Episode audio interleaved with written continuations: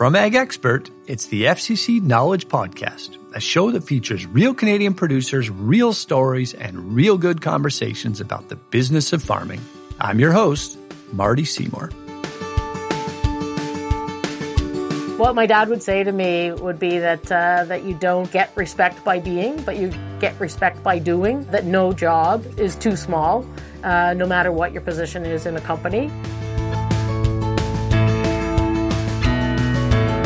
Today on the show, we're heading out east to the Maritimes to chat with Lori Robinson. Lori is a sixth generation farmer and is a farm manager for Eric C. Robinson Incorporated. She manages soybean, grain, and forages production for the farm in Prince Edward Island. Lori took over the farm at a very young age and stepped into a leadership role sooner in life than she expected. Since that time, she's done a lot of great work in agriculture as both a business owner and a board member. Lori was also the first recipient of the Government of Canada's Women Entrepreneurship Fund. She's going to tell our host Marty all about her inspiring journey as a successful leader in agriculture. Don't go anywhere. This is going to be a good one.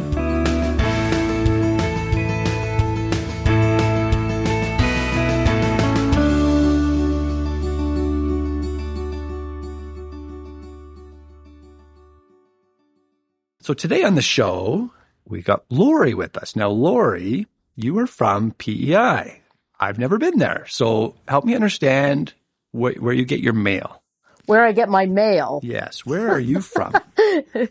I thought you might have been asking me where the local post office was. So, well, I kind of am. Yeah. Ironically, the post office is in rural PEI in Albany, and that actually is where our main offices are and all of our farm buildings. So, Albany, Prince Edward Island, seven kilometers from the base of the Confederation Bridge seven kilometers from the Confederation Bridge. So you're helping me a ton. I've never been to the island.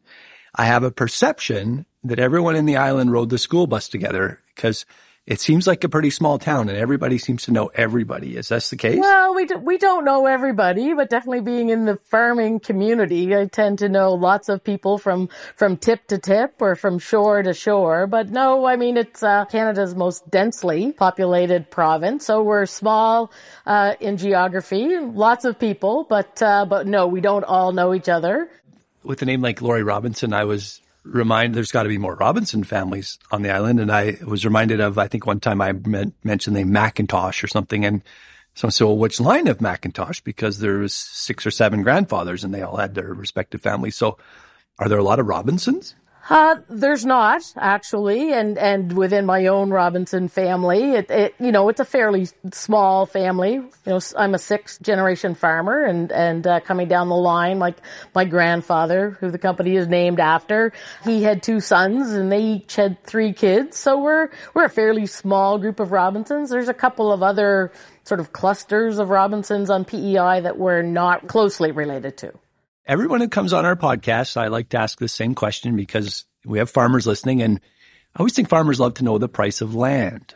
So how is land valued at Prince Edward Island? There's great demand for agricultural land on PEI, and so probably more recently some of the land, especially in, in sort of central PEI where I'm located, would trade uh, you know, upwards of $6,000 an acre. And as you go out to the extremities to the east and the west, it may be $1,000 an acre less than that, which is double what it was when I started my career in the mid 90s. So, you know, I, this is how naive I am. I would just think, okay, that's potato land. But what else do we grow on that soil that makes, you know, the $6,000 math obviously is working for somebody. What are you growing?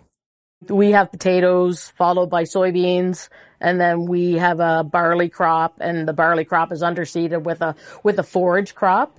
A, a typical rotation in PEI traditionally has been three year potatoes, barley or a wheat crop and then and then a forage a, a rye something like that but now we're starting to see other crops sort of creep into the rotations. Like there's there's quite an uptake in corn acres. Uh, there's some canola, and then there's there's some other oilseed crops that other people are trying, and some peas. So there's you know, over the years, we've certainly seen an increase in the number of t- uh, crop types that are being grown in rotations on PEI. So, is that a disease management strategy or the economics of the crop? What would drive an expansion of the rotations? The really big driver here was um, the government has a legislated three-year crop rotation rule, and so you cannot grow a row crop any more than one in three years. So that sort of forced a big change in the way potato farmers looked at the rotation on PEI. For those of you listening in from parts of the country outside of PEI, many of you may be utilizing crop rotations for disease management purposes. In PEI, there is legislation called the Agricultural Crop Rotation Act that dictates your crop rotation. Within that Agricultural Crop Rotation Act itself, the law states its purpose is to maintain and improve the quality of the soil, surface, and groundwater, and to preserve soil productivity. One could conclude this speaks to sustainability in motion on the island. I, I think our listeners should hear about your farm. Tell us about, I think you called it the Robinson Farm. Describe your enterprise for us. Yeah, my grandfather, uh, Eric Robinson, who the company is, is named after, he took his father's hundred acre farm and he expanded it into sort of what the, what our farm looks like today. So we have a 2200 acre farm, basically all within about a 12 kilometer radius of our main farm buildings and our storage building. And so we have expanded our rotations to now, like I say, include our four crops, mainly potatoes, soybeans, barley, forages. Up until three years ago, we were heavily involved in, in the potato industry, both in the growing and the packing and the marketing of potatoes. And then the family decided to make a decision to discontinue our potato operation, but we still rent our land out uh, to potato growers and carry on the same rotation. Okay, so help let me make sure I got this straight. I think 2,200 acres in, in your part of Canada seems like a fairly sizable operation. If a third of your farm is in potatoes, I'm assuming you rent those out or contract those to other growers so that they could take advantage of growing the potatoes. You've just exited that yourself. Uh, yeah, so 25%. So with the four crops, so 25% of our land is in potatoes. So we, you know, we average 550 acres of each of those four crops in any given year during the rotation. So we do all of the land prep and then we lease the land out uh, to a potato grower.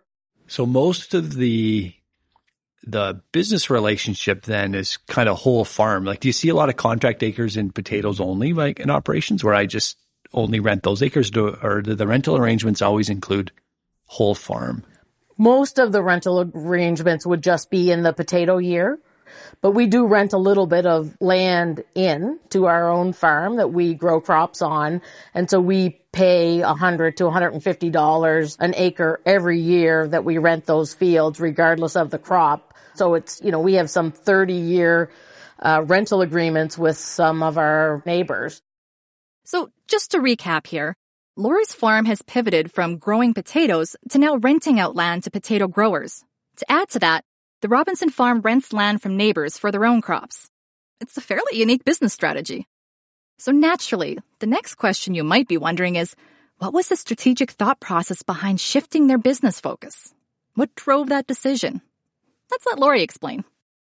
We have a board of directors uh, that includes all of the owners, like our my generation of of Robinsons, and I, I think the the biggest driving force was our succession plan and that we didn't necessarily see someone coming behind me uh, that was interested in primary agriculture and production. We sat down as a family and, and decided that going forward, we had other business partners that were interested in buying out our packaging uh, plant for packing and sorting and grading potatoes.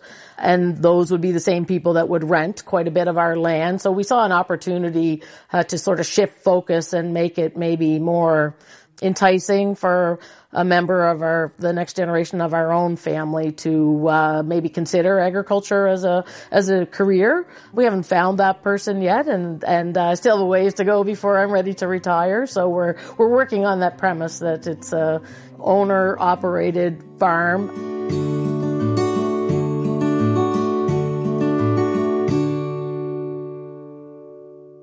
I think I want to finish this little chat here on risk management because, um, you know, you have an interesting history of how you got into farming and, it, uh, you know, if I understand the loss of your dad came, well, it was obviously unexpected, but early and that sort of set you up as far as starting into agriculture. So maybe you can just help me understand how that played out for our listeners who don't know your story And then I want to ask a little bit more about how you manage risk in all these decisions all the way along through your through years of farming.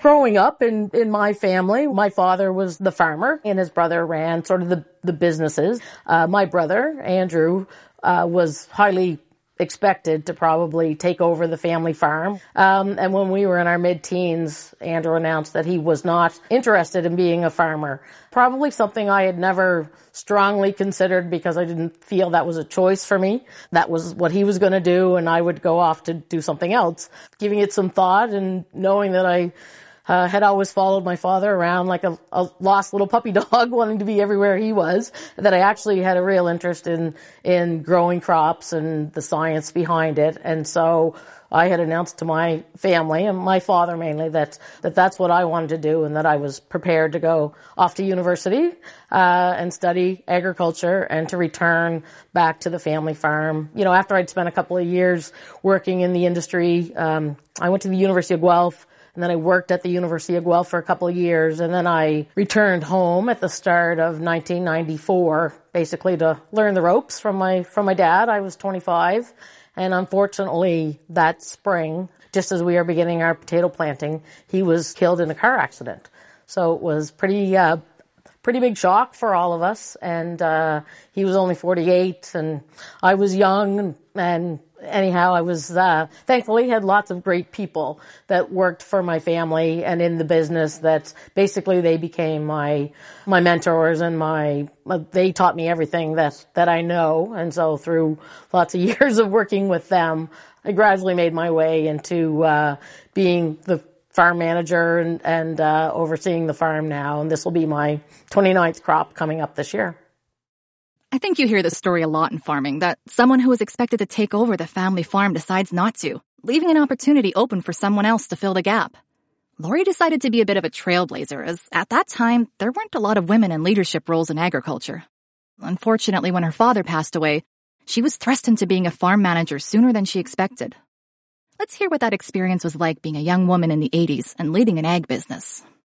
Thankfully, my family never really discouraged me from going into agriculture as a female. I mean, this, this was when I made this announcement. I was, you know, it was in the mid 80s. There wasn't really any other role models for me to look at to say, well, I want to be like that person. They're running their own farm. And, and uh, I mean, everybody in the farming community knew that I had intentions to come home and start running the, the family farm and join my dad in the business. And anyhow, I mean, obviously, you know, I got into it much, into farm management much sooner. Still no real role models, but a lot of, of, uh, kind of my dad's friends or peers in the industry were more than happy to take me under their wing. And so here on PEI, it wasn't strange for me to be a female farmer. It, I, I did hit some snags, obviously, when I would deal with, you know, some equipment dealers, some grain buyers or merchandisers, things like that where people expected to come into our office building,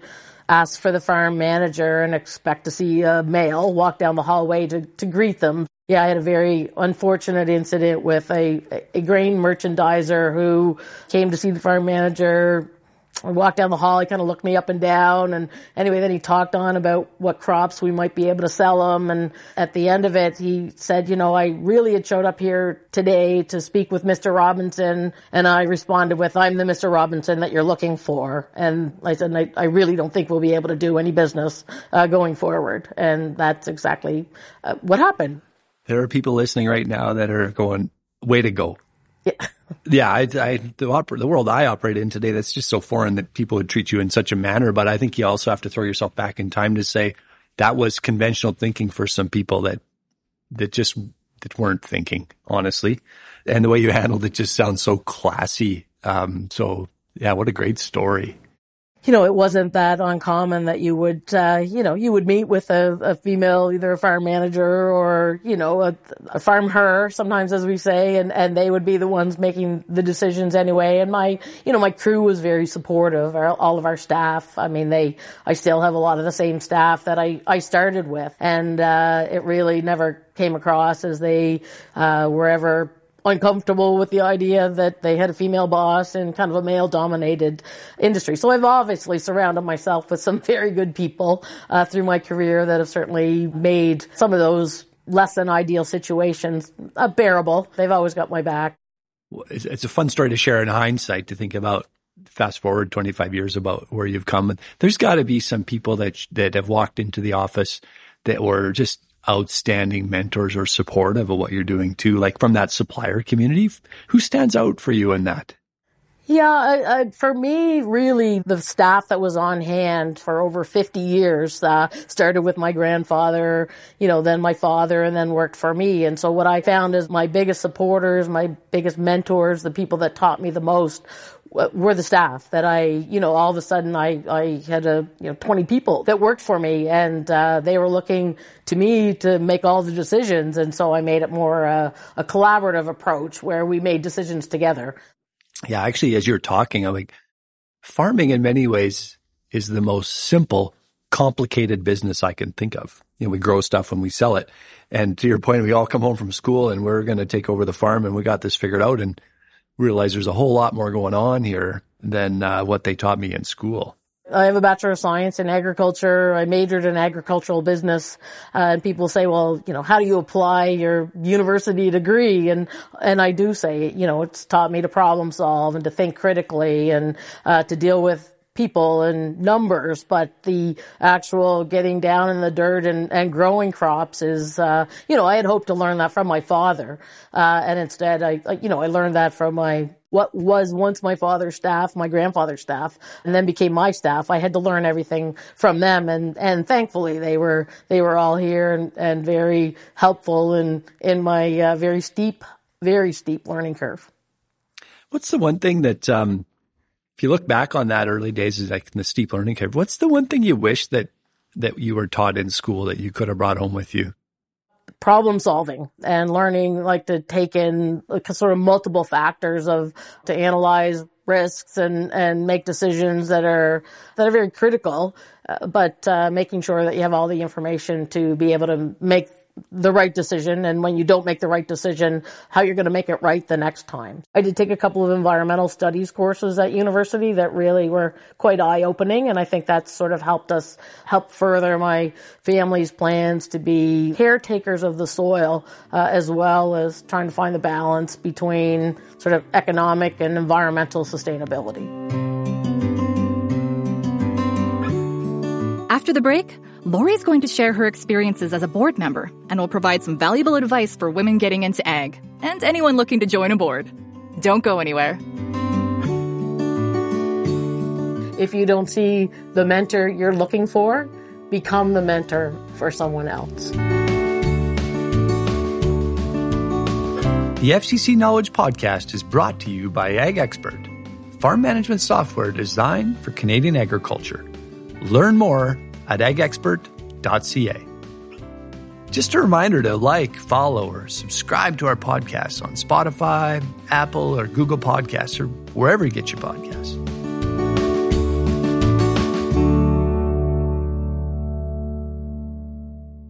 Well, let's pick up where we left off. Lori was telling us all about her transition into becoming a farm manager and taking over the family farm when she was a young woman. She was thrust into this position after the sudden passing of her father, so there was a very steep learning curve. Thankfully, her father's staff were very supportive, and she was surrounded by a lot of really great people who helped make the transition much smoother. Clearly, she learned a lot of valuable lessons through this experience and received some fantastic mentoring from those around her. Naturally, then, Lori decided to give back to the ag community by taking on several board member positions over the years okay, I want to, I want to change gears here a little bit because I also understand you're a bit of a mover and shaker when it comes to sitting on boards. Just tell us what that looks like. I have sat and continue to sit on the board of, a, of another business that we're a part owner in with several other potato farmers in the area. Um, it's a it's a wash plant for potatoes at, at Mid Isle Farms. I sat on the uh, PEI crop insurance board. I started in 05 uh, when they reached out and to see if I wanted to be on the board. I saw it actually more as an opportunity for me to learn how to properly buy my own crop insurance And by, by the end of it, um, 11 years later, I had sat as the chair of the board and spent quite a bit of time with the manager and promoting the business and traveling to reinsurance conferences, things like that. So I, I really got to have a real appreciation for not just the crops I was growing, but the other facets of agriculture that I, on PEI that I didn't, didn't know much about. I watch lots of young people are unsure of how, how to participate in a board, even why. And I wonder if you had some perspective on, I don't know, what could you tell me if I was my 30 year old self that make me want to put my energy out into board work? For me, it, it, I looked at it as a as a learning opportunity about something I didn't necessarily, you know, I I knew I bought crop insurance and was advised by our agents sort of where where we should what types of insurance we should buy, but I I always felt like I I didn't know enough about the program and I was spending quite a bit of money to be a, a part of it, and so I looked at that as a learning opportunity for myself. What about this idea of I'm too busy at home to go and spend time at a board meeting. And how to how do you advise people to reconcile that? You know if you're too busy then i think you say well you know maybe i'll join that board you know, in a few years or, uh, you know, when I feel like I have more time or, you know, for me, I have a, you know, an amazing uh, assistant farm manager who on the days that I would spend at meetings, like he, when we were packing potatoes, like he would run the line. And so again, it goes back to surrounding yourself with, with good people that if you needed to be away from work, that you tend to rely on the people around you to pick up the slack, as it were, but only if it's something that you really want to do. Yeah. And to your point in this industry, you know, the farm anchored boards, they know the farming cycles. And so for someone listening, I wasn't sure where, where to start is with the farm commodity group's a great place because they'll allow time away for harvest and um, seeding because everybody else has to do it too. In today's day, with the potential to do virtual meetings, and there's not also that time commitment to, to get there and get back. You know, if you're a long distance away from, from where your meetings are often held you know, I would say, well, how often do you meet? How long are the meetings? Sort of what is the time commitment? Because I only have sort of this much time to allot to that project at this particular time. Maybe it's something I'll do in the future if I have more free time. And maybe I, I just don't feel that I, I will have. But I mean, those are, those are key questions that I would ask. Lori provides some good insight into why and when you might want to join a board. The reality is that any board position is an additional time commitment, and you have to evaluate whether or not it's something that really works for you in your business. Everything from when the meeting takes place to how you might contribute to the meetings should be taken into consideration before signing on. Interestingly enough, that theme of surrounding yourself with good people comes up again. It can be easier to make time for a board member position if you have good people around you to take care of your business when you need time away from it. So do you have any you know, advice for the intimidation of I'm I'm a young person and I want to participate? Do you have any coaching for them? Because I watch this with a lot of our agriculture boards are people fairly senior that would have a lot of respect, and I want to crack into that. What advice do you have for me? Um, yeah, it's funny. We had this discussion the other day. Um, as I said, a, a, fairly new member on the, the Farmers Helping Farmers, and I was talking to somebody about like a steep learning curve of all of the work that they've done and all of their upcoming plans. And I found, you know, I would allot myself probably a 12 month window, not to say a whole lot, but to gather as much information as I can. Don't expect to know everything when you sit in there, and nobody will expect you to know everything either. I think the byproduct is the amount of learning that you get. Like there's one thing to show up and contribute. The other side of think of how much you learned out of the crop insurance board you were on that you could apply to your business. It's like going to school without having to pay tuition. Your tuition is your time. Yeah, I mean, I, I expect that on occasion you might get a little bit for your, I, I mean, monetarily for for your uh, attendance at some of these meetings, but I suspect that over the 11 years I was there and the years since that I've probably bought crop insurance as smartly as I as I could have, and I've probably saved myself dollars along the way because I got that education. Lori shares some great advice for future board members listening to the podcast. If you're just starting to join boards and want to learn how to do well in them, stick around and absorb the knowledge and experience of longtime board members like Lori. Those who came before you typically have a lot of valuable wisdom to share, and the benefit here is that you will probably learn some things you can apply to your ag business in the process. So there's another role where Lori has found herself in a mentorship position, and she's picked up some transferable skills while doing it. She's taking part in a popular Canadian pastime. Let's let her elaborate. I'm also a uh, level two competitive curling coach and have spent a good part of not in the last couple of years since the pandemic, but the uh, three years before that, I I coached a junior men's curling team, and we uh, we went to a couple of nationals and a Canada Games in in Red Deer. And so, like I say, it's uh, you know it's important to have interest outside of agriculture as well. I'm a former competitive curler myself. I've played at six nationals, so it's uh, again it reminds me of being a little bit of a, a mentor to become a coach. To when I I could no longer play, I wanted to give back to a sport that I loved. And so I, I took up coaching and it is very much like being a mentor in, in agriculture. Oh yeah, that's super good. And so many transferable skills too. You might not have, maybe you might have looked at it as a way to do something else in the community or fill your bucket non-farming, but man, there's a lot of lessons you would have brought back home with curling alone in lots of small communities, it's uh, you know it's it's difficult to find uh, you know, I obviously don't live in the city, so I mean, it's it's difficult to find certified coaches uh, that have gone through the troubles to get to get certified under the, the national coaching program. And so, you know, to be able to uh, give back into some of these smaller communities that I live in, and and to uh, again, I'll talk about passionate to be passionately coaching a team that uh, for sport that I absolutely love uh, and continue to follow. So that was I had to find time to fit that into my schedule as well, and and uh, when I could no longer fit it into my schedule, I had to give it up. But uh, I have spent several years coaching after my competitive competitive career was over.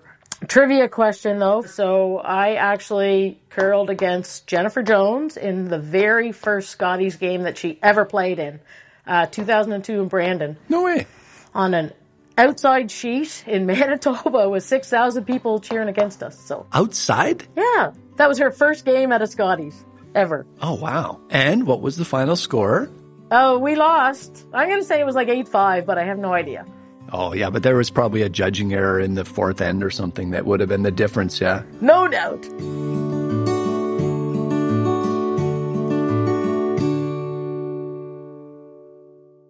Okay, so kind of bringing ourselves to the last few questions I like to ask everybody and just have such good statesperson wisdom here you're offering, Lori. I want to know if you went back to your younger self, what advice would you give yourself?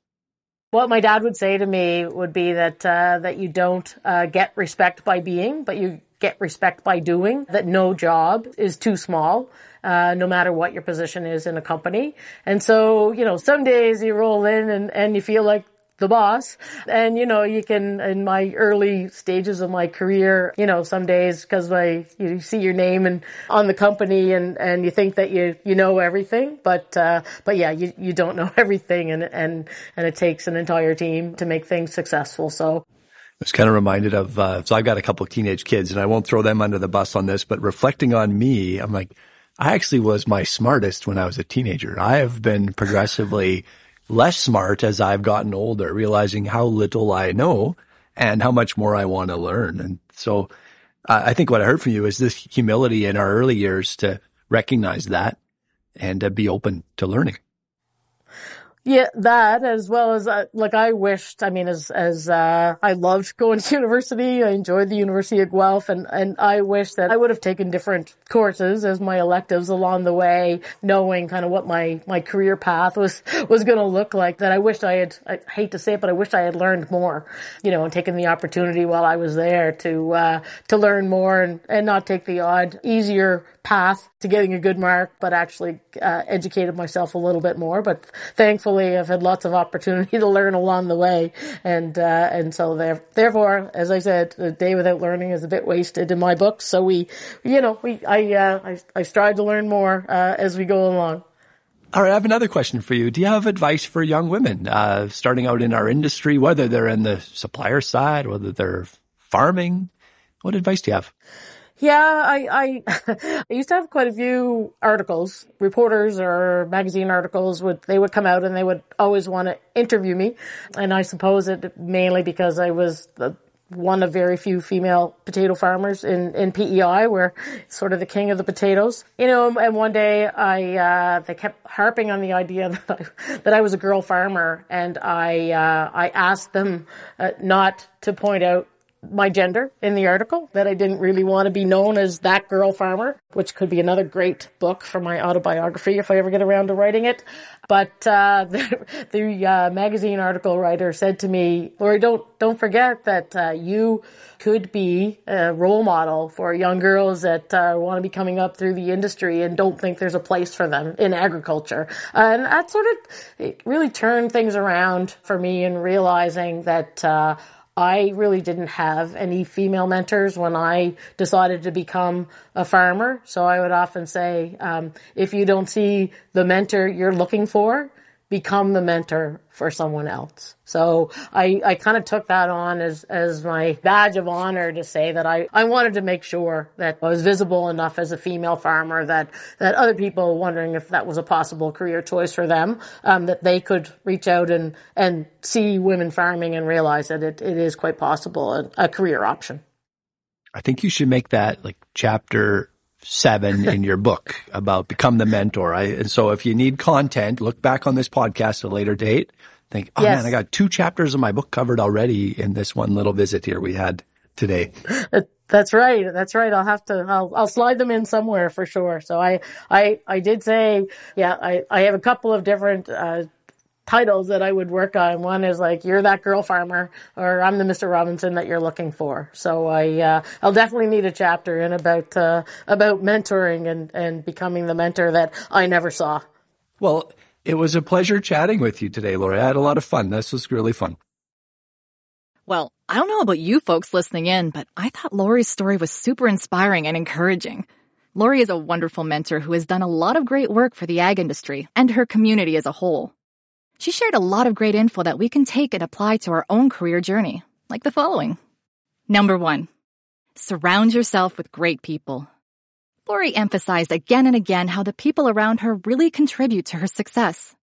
She suggested that her staff at the farm are all vital to the functioning of the farm, and she knows she can count on them to fill in as needed. Lori has also had a lot of great mentors throughout the years, both as a board member and as a farmer.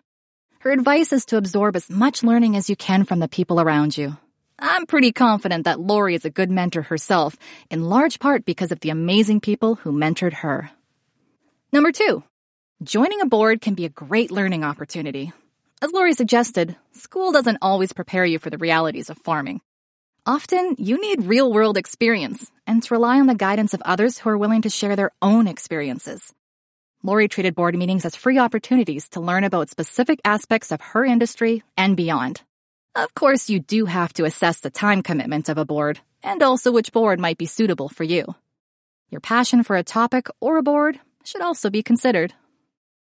Number three, if you don't see the mentor you're looking for, become that mentor for someone else. When Lori mentioned this in the conversation, she was specifically referring to the lack of women leaders in ag when she was a young woman. She clearly had a lot of great mentors, but not really any female farmers. Back in the 80s, it was difficult to find other female farm managers to emulate. So Lori decided that she herself needed to become a good example for others to follow. By being a successful woman in agriculture, she helped increase the visibility of women leaders in the industry and likely contributed to the spark that started someone else's farming journey. Sometimes you just have to take initiative and find your own way when others don't provide you an obvious path. And future generations will follow. Well, that's all the time we have for today. I'd like to thank Lori Robinson for taking some time out of her busy schedule to share her wisdom with our audience. Thanks again, Lori. I hope everyone listening has a great day. And as always, dream, grow, thrive. This podcast has been brought to you by Ag Expert farm management software designed for Canadian agriculture. Learn more at agexpert.ca. The FCC Knowledge Podcast is a Farm Credit Canada production